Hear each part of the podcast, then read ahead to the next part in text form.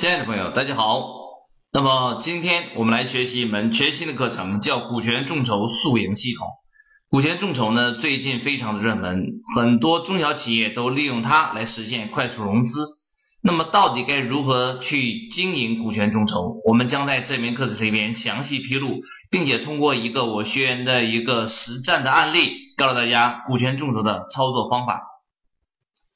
首先，我要跟大家再强调一下。股权众筹是企业成功的捷径。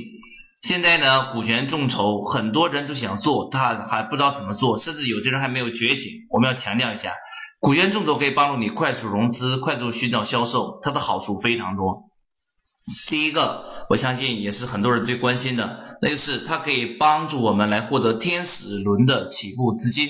所谓的天使投资呢，就是指在你产品还没有成型的时候，人们就愿意投资你的未来。所以呢，这些人他们投资金额不是很大，但是对你是非常信赖的。这轮的资金我们叫天使轮。那么股权众筹呢，一般获得的绝大部分是天使轮的起步的资金。第二个，股权众筹还有什么好处呢？它可以跟代理深度捆绑，从而获得稳定的销售渠道。所以啊，如果你有一些大的渠道，你害怕被竞争对手撬走，你可以跟这些渠道的法人。直接形成股权合作关系，让他来入股你的公司。当你跟销售的渠道是双方合作股东模式的话，那么你未来的销售可以获得稳定的渠道。所以呢，这是很多企业家留住销售渠道最简单有效的方法，用股权做纽带。第三个，如果你需要一些特殊的上游资金、研发资金，或者是一些特殊的资源跟政策。那么你也可以用股权的方式来获得大的资源的支持。那么我们就有学员呢，他是跟上游签订股权合作模式，所以呢就获得了稳定的产品的供应跟原材料的供应。所以呢，股权众筹也是吸引大资源加速发展的关键。第四个，股权众筹可以留住核心骨干，保持团队的稳定性。很多人害怕公司的业务骨干、研发主管或者是销售的精英离开公司。那么你就可以用股权作为金属铐锁定它。一旦你的销售团队保持稳定，你的核心研发团队在你身边，用股权的方式留住它，那么对于你未来持续发展会有巨大的帮助。所以啊，股权不只是融资这么简单，它可以获得下游的支持、上游的原料以及公司团队的稳定性。所以我才说，股权众筹是企业成功的捷径。我鼓励每一家企业。在不同的阶段，都利用不同的股权众筹模式来获得所需要的资源跟人力。那么，股权众筹呢，也有一些相应的要点，大家一定要注意啊。第一个，由于我们股权众筹是要在公司法的合理框架之内来运作，所以我们要了解，有限责任公司要求每一个公司的股东不超过五十个人。或者是自然人加起来就是不能超过五十个，最多五十个，所以大家一定要记住啊。那么如果你自己作为发起人，你最多可以发展的就是四十九个入股的股东，所以就是一加四十九的模式，所以大家一定要记住。第二条，那么我们实际操作经验告诉我们，发起人所占有的持股比例不能低于百分之五十一。必须要超过百分之五十的控股临界点。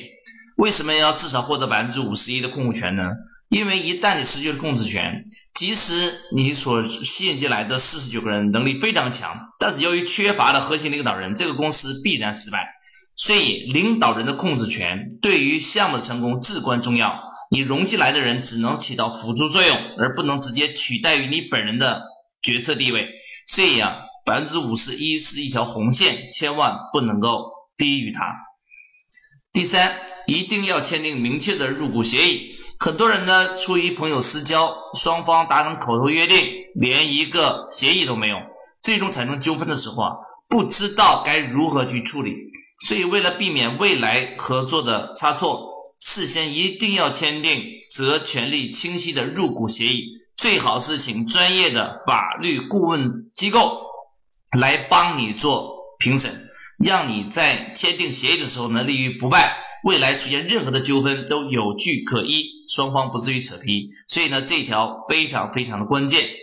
第四，你经营是为了把未来分享给合作伙伴，所以呢，你必须要有可行的经营方案，要对股东的投资负责任。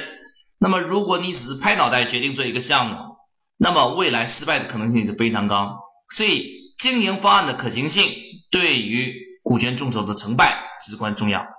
那么，以上呢是几个非常重要的细节，大家一定要注意啊。那么这些细节到底该如何去落实它呢？作为我们做中小企业的老板，到底该如何做股权众筹呢？我们将跟大家分享一个我学员的案例。这位老板姓刘，叫刘贵全，韶关人，一九八一年出生。那么呢，他是做餐饮的。他呢，在我的课堂上学了股权众筹的方法，使用了微信公众账号的一篇文章来发出了众筹的倡议。那么在三十天左右的时间里边呢，成功融资九十八万。他呢吸引了四十九个股东，每个股东呢投资两万元，所以呢总共的收益就是九十八万。那么这是他开第二家餐饮的启动资金，他是利用了四十九个股东的资金来成就了他第二家饭店连锁企业的一个扩张，所以这是一个非常成功的案例。我们将在下一讲里边详细来。讲解，所以大家一定要认真去了解这个案例。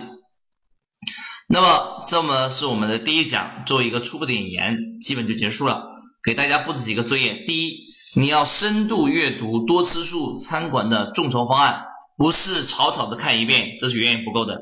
我给你的建议是什么呢？由于这个文案非常的长，我建议你至少要读两个小时，然后把它分成不同的板块。每个板块详细的去分析、整理、对比，然后总结出它的成功经验，并且想办法跟自己的项目结合起来。那么第二个，边读呢最好边记笔记，总结成功的经验，想办法把自己的项目可以替换到他那个方案里边去。那既然他可以三十天融资九十八万，我相信你也可以成功。所以呢，这是我今天布置的作业，在下一讲里边，我将详细来解剖那一份。众筹方案，让你了解其中成功的奥妙。好，那么这是我们第一讲引言的部分，就暂时告一段落。我们在下一讲里边再见。